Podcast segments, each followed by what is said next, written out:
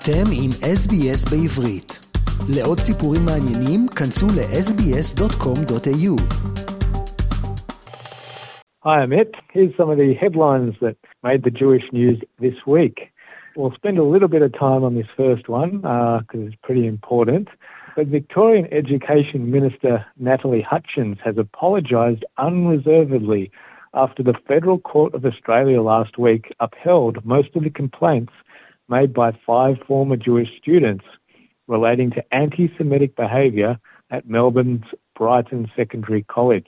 Matt Kaplan, his brother Joel, Liam Arnold Levy, Guy Cohen, and Zach Snelling had launched the action against the school and Victoria's Department of Education over anti Semitic bullying they claim to have suffered while students at the school between 2013 and 2020. Uh, the Jewish News exclusively broke the story in a series of reports in July 2020. And last Thursday, the five plaintiffs largely won their civil case, with Justice Deborah Mortimer ordering damages totaling around $436,000 and ordering the state to issue an apology. After the judge left the courtroom, there was a round of applause, and several people present burst into a spontaneous chorus of Hatikva, Israel's national anthem.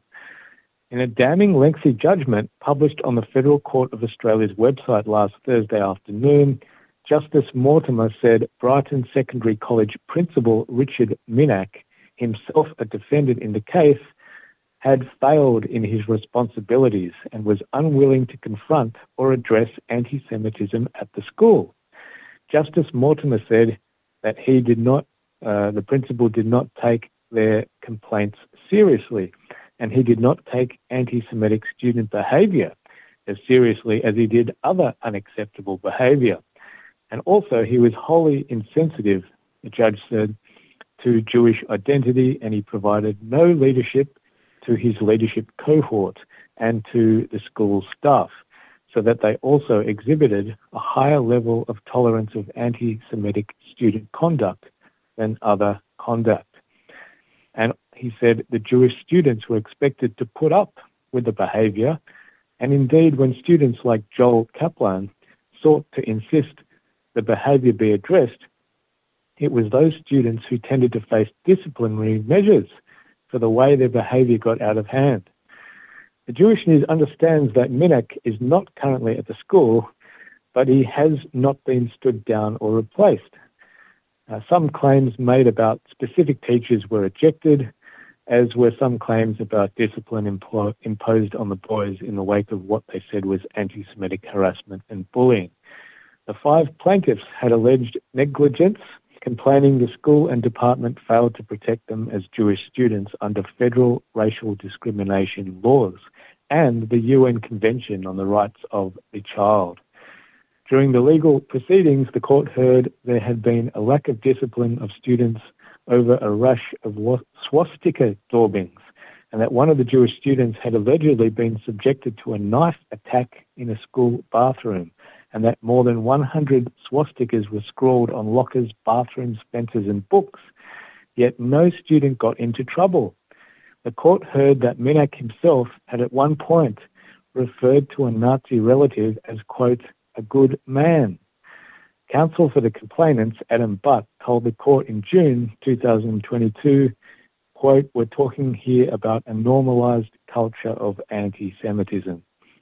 Now, hours after last Thursday's judgment, Education Minister Hutchins issued a media release saying anti-Semitism and racism in any form is entirely abhorrent and there's no place in schools, and that we'll use this ruling to identify any further steps that can be taken to eliminate this behaviour, as every Victorian student deserves to feel safe and respected at school, and we deeply regret the anti Semitism experienced by students at Brighton Secondary College.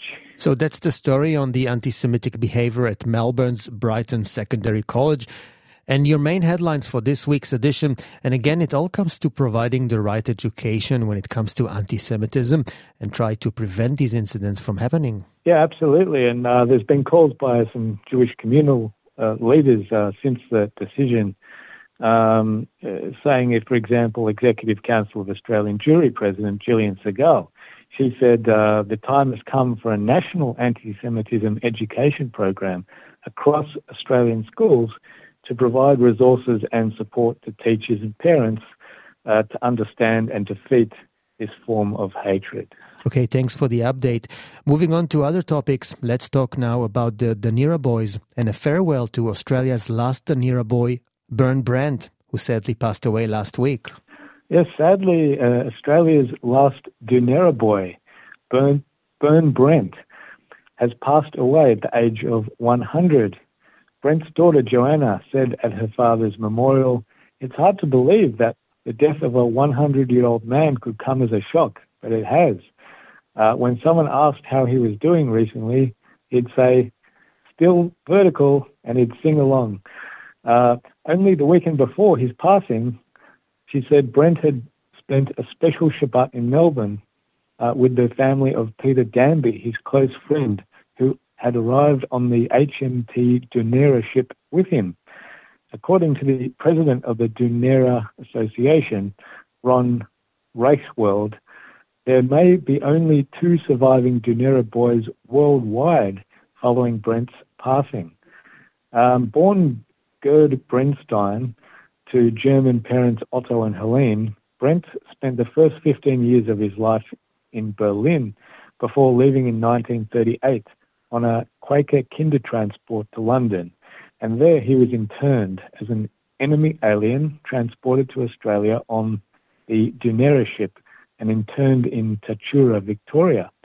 In the years following, Brent served in the 8th Employment Company before teaching English in Asia under the Colombo Plan, and his parents joined him back in Australia, his father surviving three years in Theresienstadt, a concentration camp, but his grandmother and aunt were murdered there, and he married Jean, welcoming children Barbara, Peter, and Joanna with her. In previous interviews, Brent said that being sent to Australia was the best thing that could have ever happened to me. Uh, and he was an active member of the Dunera Association, participating in reunions until the pandemic and appearing via video link just last year at the 82nd anniversary event held at Jones Bay Wharf where the ship Dunera docked back in 1940. Reichwald said Bern's passing marks the end of an era and that it is now up to the descendants and friends to perpetuate the Dunera story. And you can read more about this story on this week's edition of the Australian Jewish News. And if you would like to see or read more about the HMT Dunera vessel, you can visit the Jewish Museum of Australia. You can also find plenty of information about it online. What else is making headlines this week, Shane?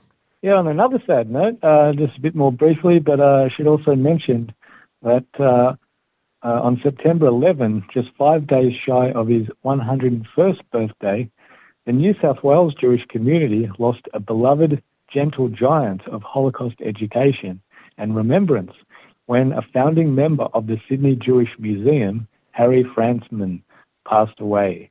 Uh, born in Holland in 1922, he was in his teens when injured under rubble uh, from the invading Germans' bombing of Rotterdam. And uh, he moved with his family to The Hague upon his father's pastry business being set on fire and vandalized.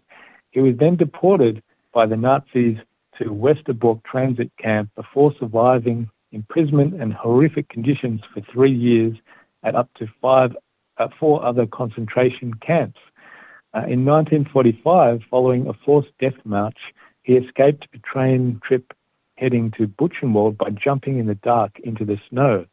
He then sadly discovered that all his family members had been murdered.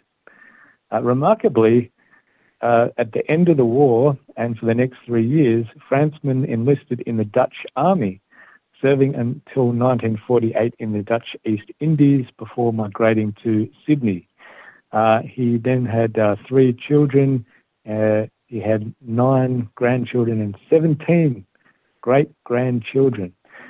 Uh, the Sydney Jewish Museum paid tribute to him as being among the key Holocaust survivors who founded the museum back in 1992. And just in 9, November 2016, Fransman was personally thanked for his army service for Holland by the Dutch king, Willem Alexander, at a reception in Sydney. He told the Jewish News at that time, I felt very honoured as we spoke in Dutch, and when I said to the king I was both a Holocaust survivor and a Dutch army veteran, the king was more or less left amazed. So, uh, Valet Henry Fransman, uh, another sad, tragic uh, loss this week. Mm, yeah, we don't like sad news, but uh, it's part of life. And it's uh, that time of the year where we're supposed to be happy and celebrate the Jewish New Year. Shane, any chance for some good news? Uh, yes, yes, there's some good news. There is some good news.